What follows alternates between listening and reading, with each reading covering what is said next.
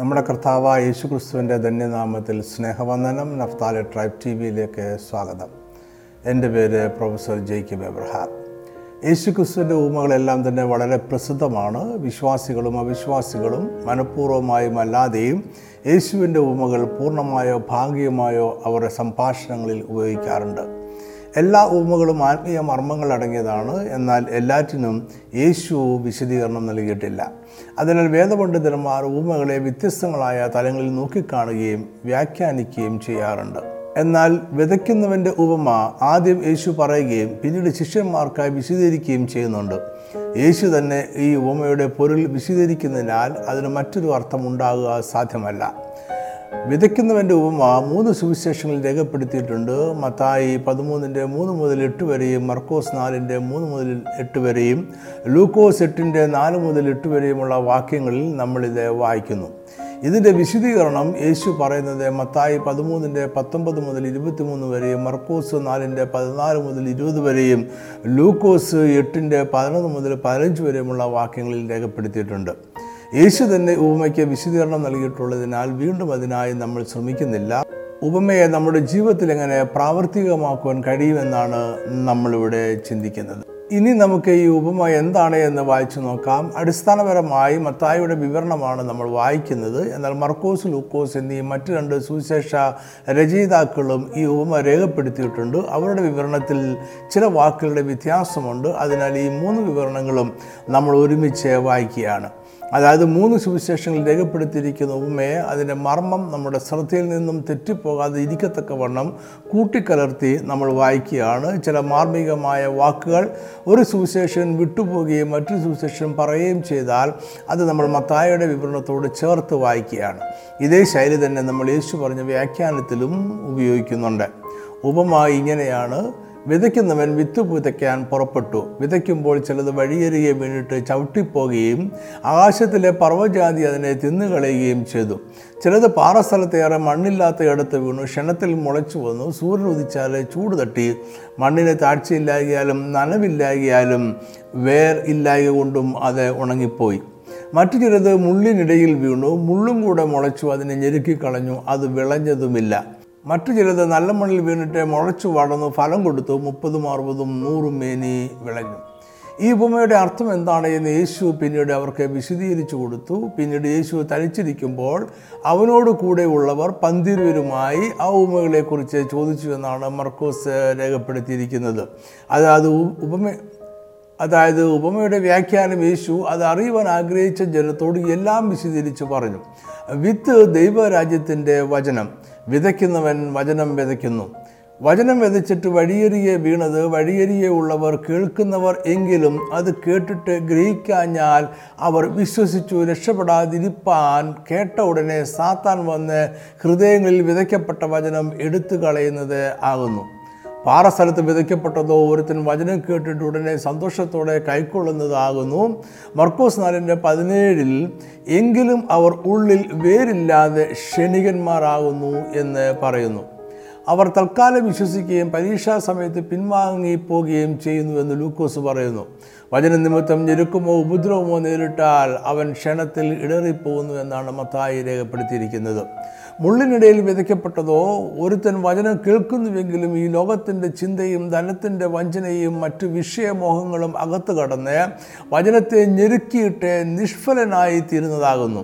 ഇത് ലൂക്കോസ് രേഖപ്പെടുത്തിയിരിക്കുന്ന അല്പം വ്യത്യസ്തമായിട്ടാണ് മുള്ളിനിടയിൽ വീണതോ കേൾക്കുന്നവർ എങ്കിലും പോയി ചിന്തകളാലും ധനത്താലും സംസാര ഭോഗങ്ങളാലും ഞെരുങ്ങി പൂർണ ഫലം കൊടുക്കാത്തവരത്രേ.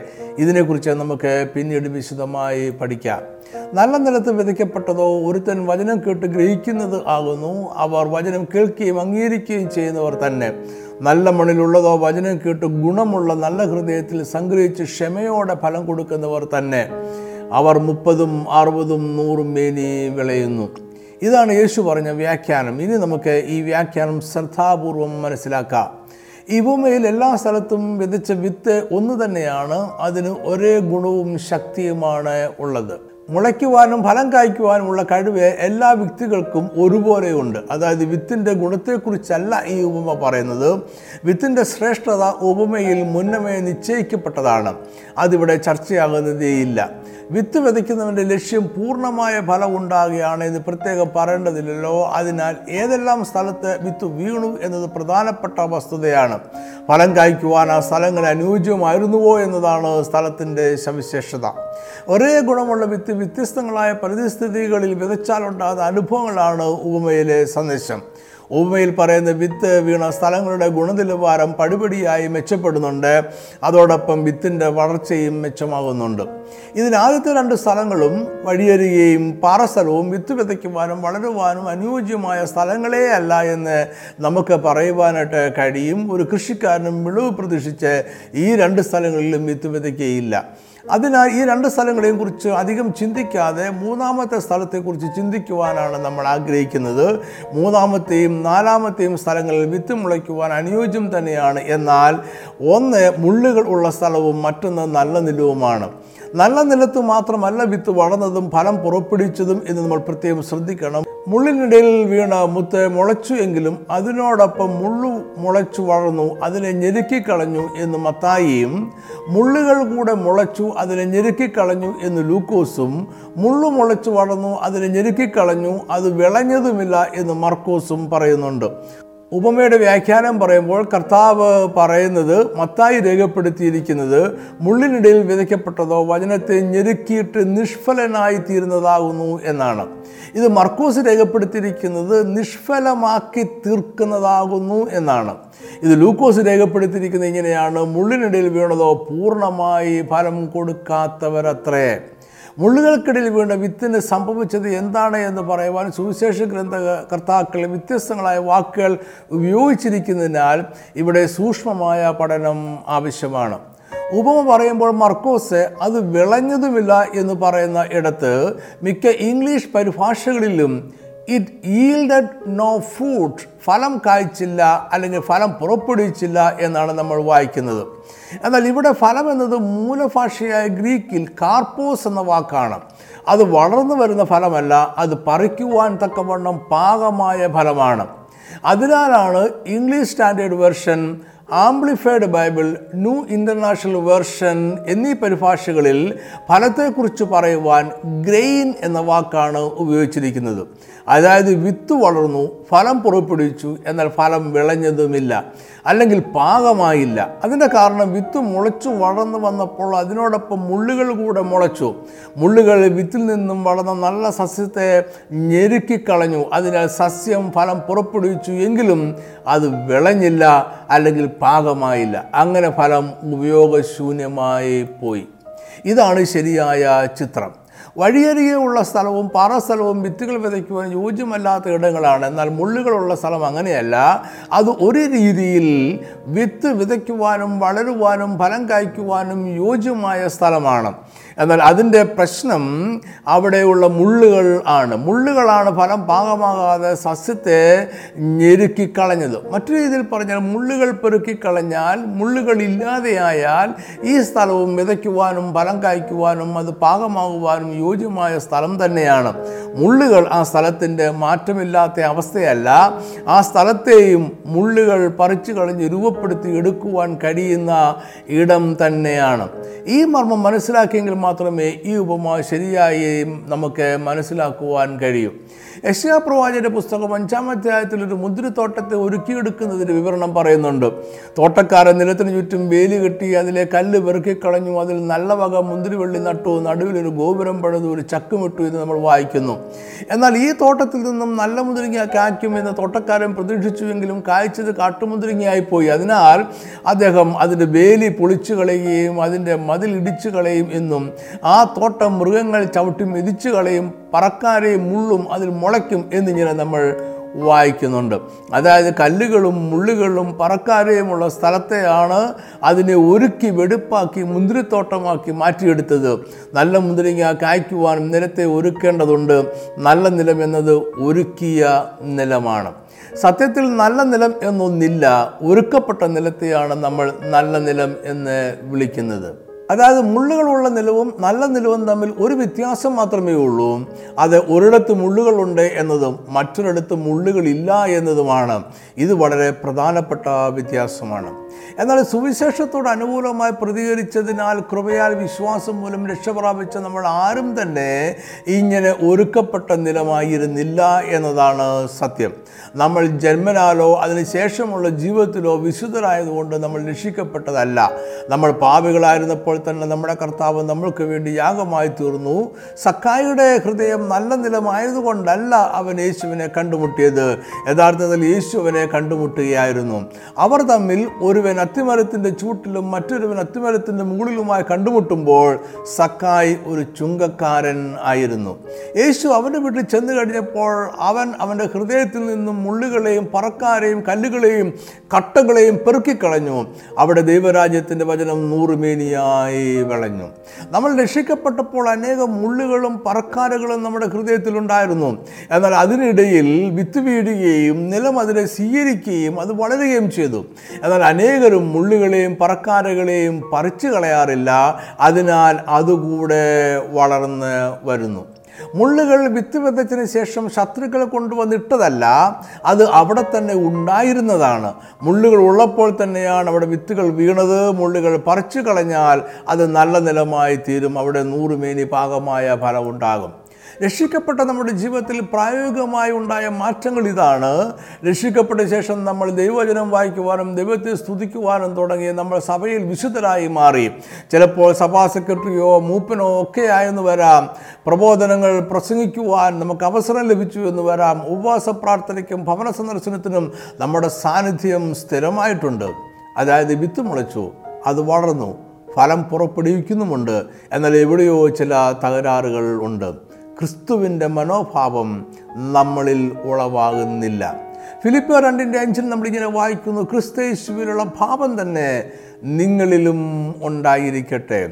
ഈ വാചകം ഇംഗ്ലീഷിൽ ന്യൂ ലിവിങ് ട്രാൻസ്ലേഷൻ എന്ന പരിഭാഷയിൽ you must have the same attitude that Christ Jesus had എന്നും ക്രിസ്തു യേശുവിലുള്ള ഭാവം എന്നതിന് New International വേർഷനിൽ the same mind set as Christ Jesus എന്നുമാണ് പരിഭാഷപ്പെടുത്തിയിരിക്കുന്നത്. അതായത് ക്രിസ്തുവിന്റെ മനോഭാവം നമ്മളിൽ ഉണ്ടായിരിക്കണം. ഇത് ഒരു ദിവസം കൊണ്ട് നമ്മളിൽ ഉളവാകുന്നതല്ല വിശദീകരണം ഒരു തുടർ പ്രക്രിയ ആണ്. അതായത് ദൈവകൃപ സുവിശേഷത്തോട് അനുകൂലമായി പ്രതികരിക്കുവാൻ നമ്മളുടെ ഹൃദയത്തെ ഒരുക്കുന്നു. അതിലേക്കാണ് ദൈവവചനം എന്ന വിത്ത് വീഴുന്നത്. അതിനാൽ നമ്മളത് സ്വീകരിക്കുകയും വിത്ത് വളരുകയും ചെയ്യുന്നു. വഴിയരികെയുള്ള സ്ഥലവും പാറസ്ഥലവും സുവിശേഷത്തെ സ്വീകരിക്കുവാൻ തക്കവണ്ണം ദൈവകൃപ ലഭിച്ച ഇടങ്ങളല്ല. എന്നാൽ മുള്ളുകളുള്ള സ്ഥലം വചനത്തെ സ്വീകരിക്കുകയും അത് വളരുകയും ഫലം പുറപ്പെടുകയും ചെയ്യുവാൻ തക്കവണ്ണം ദൈവകൃപ ലഭിച്ച നിലമാണ്. അത് നമ്മൾ രക്ഷിക്കപ്പെട്ട അവസ്ഥയിലെ നമ്മുടെ ഹൃദയമാണ്. എന്നാൽ രക്ഷ ഒരിക്കലായി സംഭവിച്ചു കഴിഞ്ഞു. ഇനി നമുക്ക് ഒരു ഉത്തരവാദിത്വം ഇല്ല എന്ന് ചിന്തിക്കുന്നവർക്ക് അവിടെ ഹൃദയം ഒരുക്കപ്പെടാത്ത നിലമായി തുടരും. ഇത് ഈ ഉപമ കൂടുതൽ പഠിക്കുമ്പോൾ നമുക്ക് വ്യക്തമാകും. മുള്ളുകൾ എന്തിനെയാണ് ഞെരുക്കിയത് എന്നുകൂടി നമ്മൾ മനസ്സിലാക്കേണ്ടതുണ്ട്. വഴിയരികെയും പാറമേലും മുള്ളുകളുള്ളതും നല്ലതുമായ നിലങ്ങളെല്ലാം ഒരു മനുഷ്യന്റെ ഹൃദയത്തെയാണ് കാണിക്കുന്നതെന്ന് കർത്താവ് തന്നെ വിശദീകരിക്കുന്നുണ്ട്. വിത്ത് ദൈവരാജ്യത്തിന്റെ വചനമാണ്. അപ്പോൾ ദൈവരാജ്യത്തിന്റെ വചനം ഒരു മനുഷ്യന്റെ ഹൃദയത്തിലാണ് വീണത്. അതിന്റെ പ്രത്യേകത അത് വളരുവാൻ ആവശ്യമായ ഊർജം അതിൽ തന്നെ അടങ്ങിയിട്ടുണ്ട് എന്നതാണ്. അനുകൂല സാഹചര്യമുള്ള എല്ലായിടത്തും അത് വളരും വർദ്ധിക്കും. ദൈവരാജ്യത്തെ കടുകുമണിയോടും പുളിച്ചമാവരോടും യേശു സദൃശ്യപ്പെടുത്തിയിട്ടുണ്ട്. അവിടെയെല്ലാം അത് വളർന്നും വർദ്ധിച്ചും വരുന്നതാണ് യേശു നൽകിയ സന്ദേശം. വി വിതയ്ക്കുന്നവന്റെ ഉപമയിൽ നല്ല നിലത്തെ അത് പാകമായ ഫലം പുറപ്പെടുവിക്കുന്നു. അപ്പോൾ മുള്ളുകൾ ഞെരുക്കിയത് വചനത്തെ സ്വീകരിച്ച മനുഷ്യനെയല്ല അവന്റെ ഹൃദയത്തെയുമല്ല ദൈവവചനത്തെയാണ്. വചനം സ്വീകരിച്ച മനുഷ്യൻ ഭൗതികമായി വളരുകയും അനുഗ്രഹങ്ങൾ പ്രാപിക്കുകയും ചെയ്ത് കാണും. പക്ഷേ അവന്റെ ഹൃദയത്തിൽ വീണ ദൈവജനത്തിന്റെ വചനം എന്ന വിത്ത് പാകമായ ഫലം പുറപ്പെടുവിച്ചില്ല. ഇതാണ് ഇവിടെ വിഷയം. എന്തുകൊണ്ടാണ് മുള്ളുകൾക്കിടയിൽ വീണ വിത്തിന് പാകമായ ഫലം നൽകുവാൻ കഴിയാത്തത് എന്ന് നമ്മൾ മനസ്സിലാക്കി കഴിഞ്ഞു. അവിടെ മുള്ളുകൾ ഉണ്ടായിരുന്നതിനാലും അവയും സസ്യത്തോടൊപ്പം വളർന്ന് അതിനെ ഞെരുക്കിക്കളഞ്ഞതും കൊണ്ടാണ് അങ്ങനെ സംഭവിച്ചത്. എന്താണ് ഈ മുള്ളുകൾ എന്നും യേശു തന്നെ വിശദീകരിക്കുന്നുണ്ട്. മത്തായി പതിമൂന്നിന്റെ ഇരുപത്തിരണ്ട് ഈ ലോകത്തിന്റെ ചിന്തയും ധനത്തിന്റെ വഞ്ചനയും. മർക്കോസ് നാലിന്റെ പത്തൊമ്പത് മറ്റ് വിഷയമോഹങ്ങളും അകത്ത് കടന്ന് ലൂക്കോസ് എട്ടിന്റെ പതിനാല് ചിന്തകളാലും ധനത്താലും സംസാരഭോഗങ്ങളാലും ഈ പട്ടിക നമുക്ക് ചുരുക്കി പറയാം. മുള്ളുകൾ സൂചിപ്പിക്കുന്നത് ഈ ലോകത്തിന്റെ ചിന്തകളും ആകുലതകളും മോഹങ്ങളും ധനത്തോടുള്ള അത്യാഗ്രഹവും ഒക്കെയാണ്. യേശു ധനത്തോടുള്ള അത്യാഗ്രഹത്തെക്കുറിച്ച് ഇവിടെ പറഞ്ഞപ്പോൾ ധനത്തിന്റെ വഞ്ചന എന്നാണ് പറഞ്ഞത്. യേശുവിന്റെ വാക്കുകളിൽ ധനം നമ്മളെ വഞ്ചിക്കുമെന്നും അതാണ് ജീവിത ലക്ഷ്യമെന്നോ അതാണ് ദൈവിക അനുഗ്രഹമെന്നോ ഉള്ള വഞ്ചന നമുക്ക് തരും എന്നൊരു ധ്വനി ഉണ്ട്. ഇത് നമ്മൾ വളരെ ശ്രദ്ധിക്കണം. അനേക ദൈവദാസന്മാർ പോലും വഞ്ചിക്കപ്പെട്ട് ദൈവകൃപയ്ക്ക് വെളിയിലായി പോയത് ധനമോഹം കൊണ്ടാണ്. ദൈവം നമ്മളെ തെരഞ്ഞെടുത്ത് രക്ഷിച്ചിരിക്കുന്നത് നമ്മൾ ഭൗതികമായി ധനവാന്മാർ ആയി ലോകത്തിന്റെ മോഹങ്ങളെ അനുഭവിച്ചുകൊണ്ട് ജീവിക്കുവാനല്ല. അവൻ നമ്മുടെ ഹൃദയത്തിൽ വിതച്ച വിത്ത് പാകമായ ഫലം പുറപ്പെടുവിക്കേണ്ടതിനാണ്. ഇതാണ് കടുകുമണിയുടെ ഉപമയിൽ യേശു വ്യക്തമാക്കുന്നത്. കടുകുമണി എല്ലാ വിത്തിലും ചെറിയതെങ്കിലും വളർന്നു സസ്യങ്ങളിൽ ഏറ്റവും വലുതായി. ആകാശത്തിലെ പറവകൾ വന്നു അതിന്റെ കൊമ്പുകളിൽ വസിപ്പാൻ തക്കവണ്ണം വൃക്ഷമായി തീരുന്നു. അതായത് ദൈവരാജ്യം വളരണം ഫലം പുറപ്പെടുവിക്കണം അത് അനേകർക്ക് രക്ഷയായി തീരണം. നമ്മളിലുള്ള ദൈവരാജ്യത്തിന്റെ വിത്ത് അനേകർക്ക് രക്ഷ കണ്ടെത്തുവാൻ സഹായമാകുന്നില്ല എങ്കിൽ അത് ഫലം പാകമാകാത്ത ഉപയോഗശൂന്യമായ സസ്യമായി തുടരും. അതിനെ വെട്ടിമാറ്റി തീയിലിട്ട് ചുട്ടുകളയും എന്ന് ദൈവവചനം പറയുന്നുണ്ട്. അതിനാൽ മറ്റുള്ളവരെ ദൈവരാജ്യത്തിലേക്ക് നടത്തുന്ന പാകമായ ഫലം പുറപ്പെടുവിക്കുക എന്നത് ക്രിസ്തീയ ജീവിതത്തിന്റെ ഒഴിച്ചുകൂടാനാവാത്ത ഭാഗം ആണ്. ഇങ്ങനെ ഫലം പുറപ്പെടുവിക്കുന്നതിൽ നിന്നും ഒരു വിശ്വാസിയെ തടയുന്നത് എന്തെല്ലാമാണ് എന്നാണ് യേശു പറഞ്ഞത്. അവ ഈ ലോകത്തിന്റെ ചിന്തകളും ആകുലതകളും മോഹങ്ങളും ധനത്തോടുള്ള അത്യാഗ്രഹവും ഒക്കെയാണ്. നമ്മൾ രക്ഷിക്കപ്പെട്ടപ്പോൾ നമ്മുടെ ഹൃദയം നല്ല നിലമായിരുന്നില്ല എന്ന് ഞാൻ മുമ്പ് പറഞ്ഞുവല്ലോ. അത് ഇപ്പോൾ കൂടുതൽ വ്യക്തമായി കാണുമെന്ന് ഞാൻ കരുതുന്നു. നമ്മൾ രക്ഷിക്കപ്പെട്ടപ്പോൾ ദൈവരാജ്യത്തിന്റെ സുവിശേഷം ആദ്യമായി നമ്മുടെ ഹൃദയത്തിൽ വീണപ്പോൾ അവിടെ മുള്ളും പറക്കാരെയും ധനമോഹവും ലോകമോഹങ്ങളും ഭൗതിക കാര്യങ്ങളെക്കുറിച്ചുള്ള ആകുല ചിന്തകളും എല്ലാം ഉണ്ടായിരുന്നു. ഇതിനിടയിൽ വീണ ദൈവരാജ്യത്തിന്റെ സുവിശേഷം ദൈവകൃപയാൽ നമുക്ക് സ്വീകരിക്കുവാനായിട്ട് കഴിഞ്ഞു. ഇവിടെ പൗലോസ് പറഞ്ഞ ഒരു വാചകം ഓർമ്മിപ്പിക്കട്ടെ. എഫ് എസ് രണ്ടിന്റെ എട്ട് ഒമ്പത്. കൃപയാലല്ലോ നിങ്ങൾ വിശ്വാസം മൂലം രക്ഷിക്കപ്പെട്ടിരിക്കുന്നത്. അതിനും നിങ്ങൾ കാരണമല്ല ദൈവത്തിന്റെ ദാനം അത്രയാകുന്നു. ആരും പ്രശംസിക്കാതിരിപ്പാൻ പ്രവൃത്തികളും കാരണമല്ല. രക്ഷ ഒരിക്കലായിട്ട് സംഭവിക്കുന്നുവെങ്കിലും ഒരിക്കലായിട്ട് പൂർത്തീകരിക്കപ്പെടുന്നില്ല. രക്ഷ ഒരു തുടർ പ്രക്രിയയാണ്. ഒരിക്കൽ നമ്മൾ എടുക്കുന്ന ഒരു തീരുമാനത്തോടെയും തിരഞ്ഞെടുപ്പോടെയും രക്ഷ എന്ന പ്രക്രിയ ആരംഭിക്കുകയാണ്. നമ്മൾ രക്ഷിക്കപ്പെട്ടു രക്ഷിക്കപ്പെട്ടുകൊണ്ടിരിക്കുന്നു നമ്മൾ രക്ഷിക്കപ്പെടും. അതായത് രക്ഷയിൽ നീതീകരണം വിശദീകരണം തേജസ്കരണം എന്നീ മൂന്ന് ഘട്ടങ്ങളുണ്ട്. ഇതിൽ വിശദീകരണം എന്ന ഘട്ടത്തിലൂടെയാണ് ഇപ്പോൾ രക്ഷിക്കപ്പെട്ട ദൈവജനം കടന്നുപോയിക്കൊണ്ടിരിക്കുന്നത്. വിശദീകരണത്തിൽ എന്താണ് സംഭവിക്കേണ്ടത്? നമ്മൾ പഠിച്ചുകൊണ്ടിരിക്കുന്ന ഉപമയുമായി ബന്ധപ്പെടുത്തി ചിന്തിക്കുമ്പോൾ വിശദീകരണം എന്നത് ഫലം നൽകാതെ വണ്ണം ദൈവവചനത്തെ ഞെരുക്കിക്കളയുന്ന എല്ലാ ലോക ചിന്തകളെയും ലോകത്തിന്റെ മോഹങ്ങളെയും ധനത്തിന്റെ അത്യാ അത്യാഗ്രഹങ്ങളെയും പെറുക്കിക്കളയുന്നതാണ്. അത് ഒരിക്കലായി നടക്കുന്നൊരു പ്രവൃത്തിയാണ് എന്ന് ഞാൻ കരുതുന്നില്ല. ഇത് ഒരു തുടർ പ്രക്രിയ ആണ്. ദൈവരായത്തിന് ചേരാത്ത ചിന്തകൾ നമ്മളെ നിഷ്ഫലമാക്കി കളയുന്നു എന്ന കുറ്റം നിങ്ങളുടെ മേൽ വെക്കുവാനല്ല ഞാനിവിടെ ആഗ്രഹിക്കുന്നത്. അതിൽ നിന്നും വിടുതൽ പ്രാപിക്കുവാനും അതിന്മേലൊക്കെയും ജയം പ്രാപിക്കുവാനും നിങ്ങളെ സഹായിക്കുക എന്നതാണ് എന്റെ ലക്ഷ്യം. അതിനായി നമ്മൾ ആദ്യം ചെയ്യേണ്ടത് നമ്മുടെ ഹൃദയത്തിൽ ഇപ്പോഴും മുള്ളുകളും പറക്കാരെയും ഉണ്ട് എന്ന് തിരിച്ചറിയുക എന്നതാണ്. രക്ഷിക്കപ്പെട്ടപ്പോൾ ഏറ്റുപറഞ്ഞ പ്രാർത്ഥനയോടെ നമ്മുടെ ഹൃദയം നല്ല നിലമായില്ല എന്ന് പറയുവാൻ യഥാർത്ഥത്തിൽ ദൈവശാസ്ത്രത്തിന്റെ അകമ്പടി ആവശ്യമില്ല. നമുക്ക് തന്നെ അറിയാവുന്ന കാര്യമാണത്. എന്നാൽ അത് നമ്മൾ തുറന്ന് സംവദിക്കുമ്പോൾ മാത്രമേ വിടുതൽ ആരംഭിക്കുകയുള്ളൂ. രക്ഷിക്കപ്പെട്ടതിന് ശേഷമുള്ള നമ്മുടെ ജീവിതത്തിൽ വലിയ മാറ്റങ്ങൾ വന്നിട്ടുണ്ട്. അഞ്ച് കൊല്ലങ്ങൾക്ക് മുമ്പ് ശരി എന്ന് നമ്മൾ കരുതിയിരുന്ന പലതും ഇപ്പോൾ പാപമാണ് എന്ന് നമ്മൾ മനസ്സിലാക്കിയിരിക്കുന്നു. ഇന്ന് നമ്മൾ ശരിയെന്ന് ചിന്തിക്കുന്ന പലതും അഞ്ച് കൊല്ലങ്ങൾക്ക് ശേഷം നമ്മൾ പാപമായി കരുതും. ഈ പ്രവർത്തനമാണ് രക്ഷിക്കപ്പെട്ടുകൊണ്ടിരിക്കുന്നു അല്ലെങ്കിൽ വിശദീകരണം എന്നത്. ഇത് മുള്ളുകളെയും പറക്കാരകളെയും പെറുക്കിക്കളയുക ആണ്. ഇവിടെ നമ്മുടെ കർത്താവിന്റെ ചില വാക്കുകൾ നമുക്ക് ശ്രദ്ധിക്കാം. മറ്റേ ആറിന്റെ ഇരുപത്തിയൊന്ന് നിന്റെ നിക്ഷേപമുള്ളിടത്ത് നിന്റെ ഹൃദയവും ഇരിക്കും. മറ്റു രീതിയിൽ പറഞ്ഞാൽ ഹൃദയം ഇരിക്കുന്നിടത്ത് നിക്ഷേപം ഉണ്ടായിരിക്കും. നമ്മുടെ ഏകാന്ത നിമിഷങ്ങളിൽ മറ്റവരോടും സംസാരിക്കലില്ലാതെ ഏകരായിരിക്കുമ്പോൾ നമ്മൾ സ്വാഭാവികമായും എന്തിനെക്കുറിച്ച് ചിന്തിക്കുന്നുവോ? അവിടെയാണ് നമ്മുടെ ഹൃദയം. നമ്മളുടെ ചിന്ത ഈ ലോകത്തിന്റെ മോഹങ്ങളെക്കുറിച്ചും ധനത്തെക്കുറിച്ചും ആണെങ്കിൽ നമ്മുടെ ഹൃദയം ഈ ലോകത്തിലാണ്. ഈ ലോകത്തിന്റെ ചിന്തകൾ നമ്മുടെ ഹൃദയത്തിലുള്ള ദൈവജനത്തെ ഞെരുക്കുക ആണ്. യേശു തന്റെ ശിഷ്യന്മാരെയും നമ്മളെയും പ്രാർത്ഥിക്കുവാൻ പഠിപ്പിച്ചത് ഇങ്ങനെയാണ്. ഞങ്ങൾക്ക് ആവശ്യമുള്ള ആഹാരം ഇന്ന് തരണമേ. അതായത് ദിനംതോറുമുള്ള ദൈവിക നടത്തിപ്പിൽ ആശ്രയിക്കുവാനാണ് കർത്താവ് പറയുന്നത്. ഇസ്ലേജനം ജനം മരുഭൂമിയിലൂടെ യാത്ര ചെയ്തപ്പോൾ അവരെ ദൈവം നടത്തിയ വിധങ്ങൾ ഇവിടെ നമ്മൾ ഓർക്കുന്നത് നല്ലതായിരിക്കും. അവർക്ക് ദൈവം കഴിക്കുവാൻ മന്നയും കുടിക്കുവാൻ പാറ പിടർന്ന വെള്ളവും കൊടുത്തു എന്നത് നമുക്കറിയാവുന്ന കാര്യമാണല്ലോ. എത്ര സമ്പത്ത് നമ്മുടെ കൈവശം ഉണ്ടായാലും മരുഭൂമിയിലെങ്കിലും വെള്ളമോ ആഹാരമോ ലഭ്യമല്ല എന്ന് നമ്മൾ ഓർക്കണം. മരുഭൂമിയിൽ ഇസ്രായേൽ ജനത്തിന്റെ കൈവശം ആഹാരം ഉണ്ടായിരുന്നില്ല.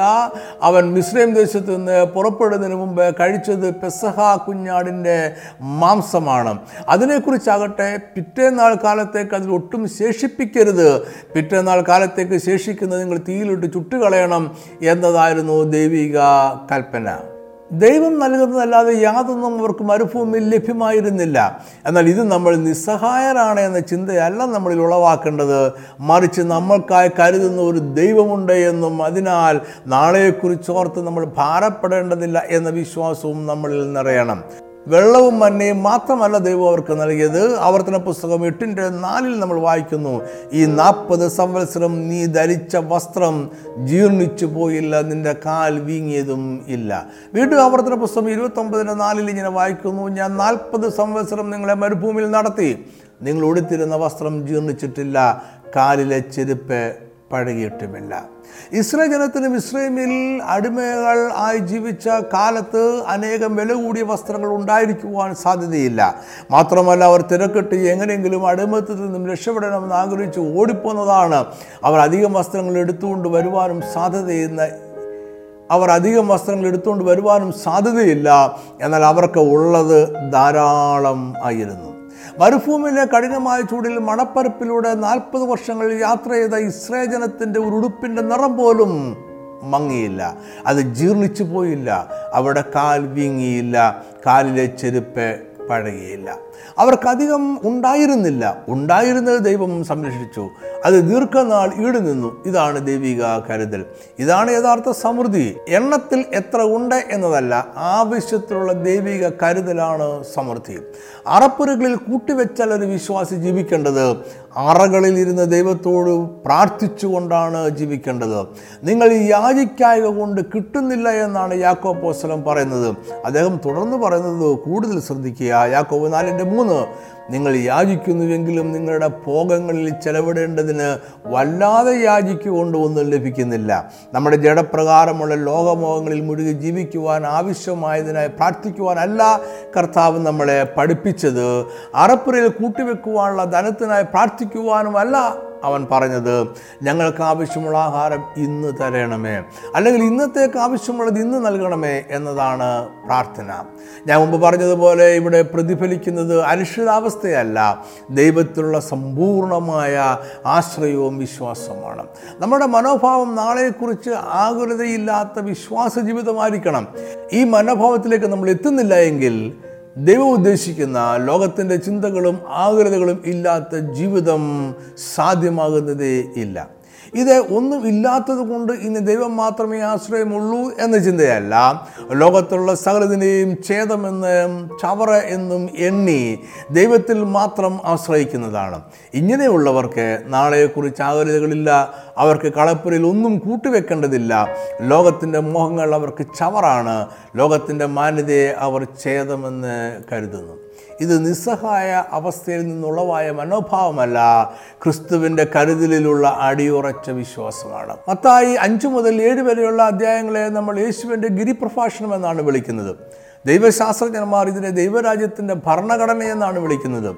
നമ്മുടെ കർത്താവ് പ്രഖ്യാപിച്ച ദൈവരാജ്യത്തിന്റെ പ്രമാണങ്ങളാണ് യേശു ഇവിടെ വിളംബരം ചെയ്യുന്നത്. ഇതിൽ ദൈവരാജ്യത്തിൽ വിശ്വസിക്കുന്നവർ ഭാവിയെ എങ്ങനെ കാണണം എന്ന് കർത്താവ് പറയുന്നുണ്ട്.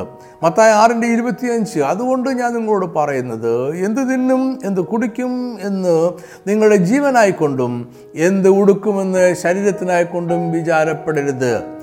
യേശു തുടരുന്നു ആകാശത്തിലെ പറവുകളെ നോക്കുവീൻ അവ വിതയ്ക്കുന്നില്ല കൊയ്യുന്നില്ല കളപ്പുരയിൽ കൂട്ടിവെക്കുന്നതുമില്ല. എങ്കിലും സ്വർഗസ്ഥനായ നിങ്ങളുടെ പിതാവ് അവയെ പുലർത്തുന്നു.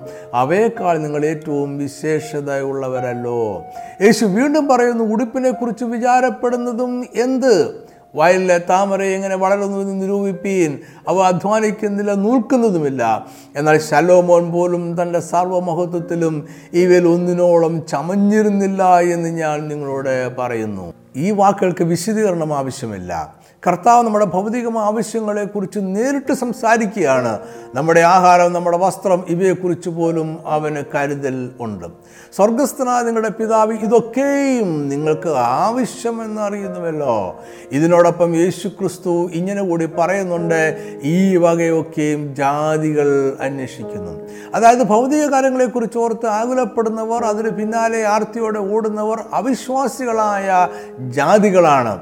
യേശു ഇവിടെ പറയുന്നത് ദൈവരാജ്യത്തിന്റെ പ്രമാണം ആയതിനാൽ ദൈവരാജ്യത്തിനുള്ളിലുള്ളവർക്ക് അതിൽ നിന്നും ഒഴിഞ്ഞു നിൽക്കുവാൻ സാധ്യമല്ല.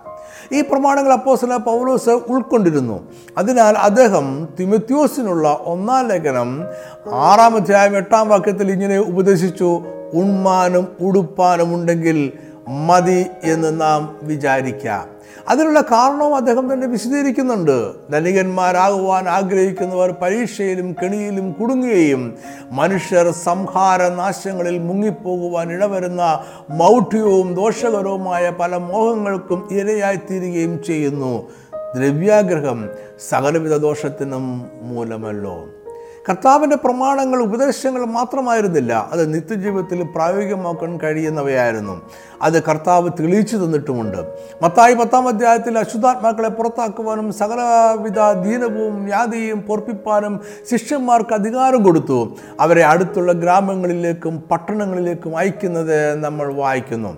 അത് അവർ അന്നേ വരെ കേട്ടതും കണ്ടതുമായ കാര്യങ്ങളുടെ അവരുടേതായ നിലയിലുള്ള സ്വതന്ത്രമായ ഒരു പരിശീലനമായിരുന്നു. അതിനാൽ അവർ നിർബന്ധമായും പാലിക്കേണ്ടുന്ന ചില പ്രമാണങ്ങൾ കൂടെ കർത്താവ് പറഞ്ഞു.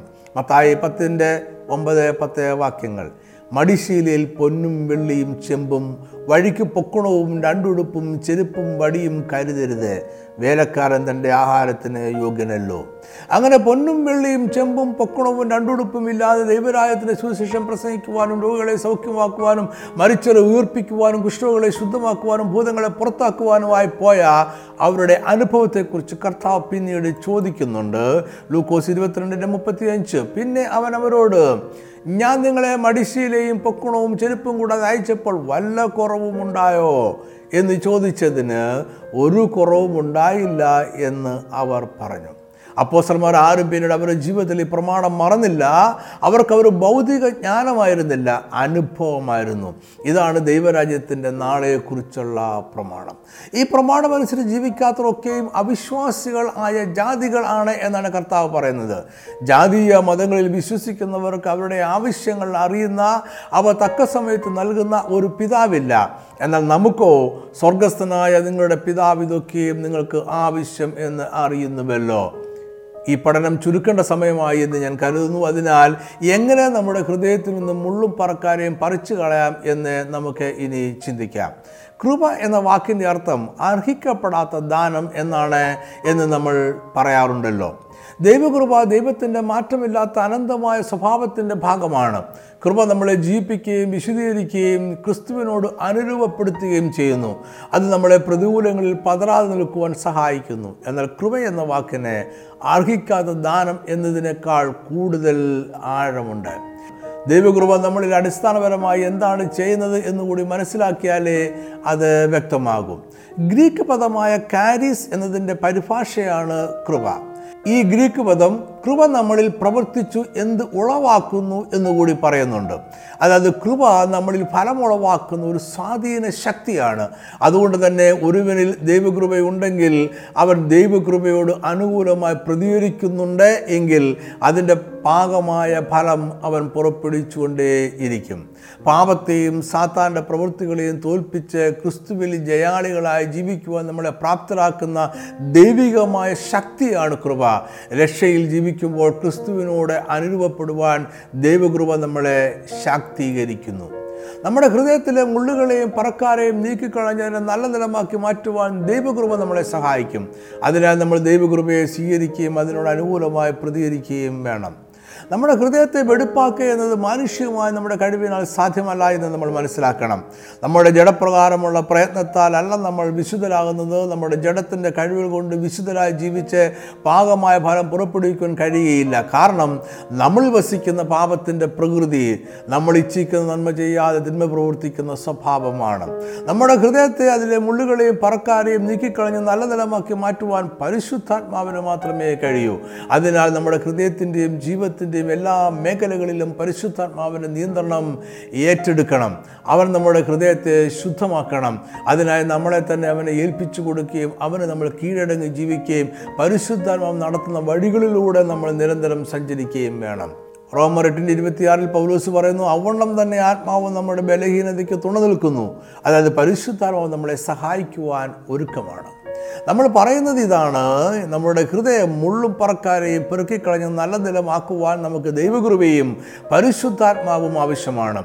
രക്ഷിക്കപ്പെട്ട എല്ലാവർക്കും കൃപ ലഭിച്ചിട്ടുണ്ട്. പരിശുദ്ധാത്മാവിന്റെ പ്രവർത്തനവും അവരിൽ ആരംഭിച്ചിട്ടുണ്ട്. ദൈവകൃപയെയും പരിശുദ്ധാത്മാവിനെ നമ്മൾ എത്രമാത്രം ആഗ്രഹിക്കുകയും കീഴ്പ്പെടുകയും ഏൽപ്പിച്ചു കൊടുക്കുകയും ചെയ്യുന്നുവോ അത്രമാത്രം നമ്മൾ നല്ല നിലം ആയിത്തീരും.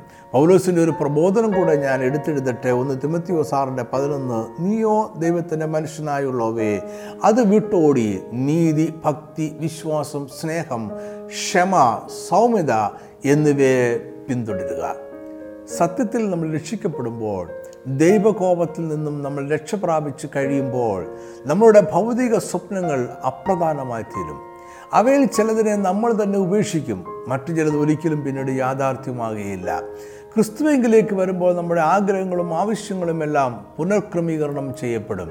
അപ്പോൾ പൗലൂസ് പറഞ്ഞതുപോലെ മുമ്പ് വലിയവ എന്ന് കരുതിയിരുന്ന പലതും ചപ്പും ചവറുമായി തീരും. ക്രിസ്തുവെങ്കിലേക്ക് വരിക എന്നാൽ നമ്മുടെ പഴയ മനുഷ്യന്റെ മരണമാണ്. നമ്മൾ പുതുതായി അനുഭവിക്കുന്നത് പരിശുദ്ധാത്മാവിന്റെ ശക്തി മാത്രമായിരിക്കും. പാപത്തെ ജയിക്കുവാൻ ലോകമോഹങ്ങളെ ജയിക്കുവാൻ പരിശുദ്ധാത്മാവ് നമ്മളെ ശക്തീകരിക്കും. അവനാൽ മാത്രമേ മുള്ളും പറക്കാരെയും പെറുക്കിക്കളയുവാൻ സാധ്യമാകൂ. ഈ പഠനം ഇവിടെ അവസാനിപ്പിക്കട്ടെ. എല്ലാ മാസവും ഒന്നാമത്തെയും മൂന്നാമത്തെയും ശനിയാഴ്ച വൈകിട്ട് അഞ്ച് മണിക്ക് പവർ വിഷൻ ടി വിയിൽ നമ്മുടെ പ്രോഗ്രാമുണ്ട് ദൈവജനം ഗൗരവമായി പഠിക്കുവാൻ ആഗ്രഹിക്കുന്നവർ ഈ പ്രോഗ്രാമുകൾ മറക്കാതെ കാണുക മറ്റുള്ളവരും കൂടെ പറയുക. ഒപ്പം തന്നെ ഓൺലൈനിൽ നമ്മുടെ വീഡിയോ ഓഡിയോ ചാനലുകളിൽ മറ്റ് വിഷയങ്ങളെക്കുറിച്ചുള്ള അനേകം വീഡിയോകളും ഓഡിയോകളും ലഭ്യമാണ്. വീഡിയോ കാണുവാൻ താല്പര്യമുള്ളവർ Naphtali tribe T V dot com എന്ന വീഡിയോ ചാനലും ഓഡിയോ കേൾക്കുവാൻ താല്പര്യമുള്ളവർ Naphtali tribe radio dot com എന്ന ഓഡിയോ ചാനലും സന്ദർശിക്കുക. രണ്ട് ചാനലുകളും സബ്സ്ക്രൈബ് ചെയ്യാൻ മറക്കരുത്. അത് ഇനിയും പ്രസിദ്ധീകരിക്കുന്ന സന്ദേശങ്ങൾ നഷ്ടപ്പെടാതെ കേൾക്കുവാൻ നിങ്ങളെ സഹായിക്കും. അതുപോലെ തന്നെ ഈ സന്ദേശങ്ങളുടെ പഠനക്കുറിപ്പുകൾ നമ്മുടെ വെബ്സൈറ്റുകളിൽ ലഭ്യമാണ്. ഇംഗ്ലീഷിനായി നഫ്താലി ട്രൈബ് ഡോട്ട് കോം എന്ന വെബ്സൈറ്റും മലയാളത്തിലുള്ള പഠനക്കുറിപ്പുകൾക്കായി വാതിൽ ഡോട്ട് ഇൻ എന്ന വെബ്സൈറ്റും സന്ദർശിക്കുക. ഈ സന്ദേശം കണ്ടതിനും കേട്ടതിനും വളരെ നന്ദി. ദൈവം നിങ്ങളെല്ലാവരെയും സമൃദ്ധമായി അനുഗ്രഹിക്കട്ടെ. ആമേൻ.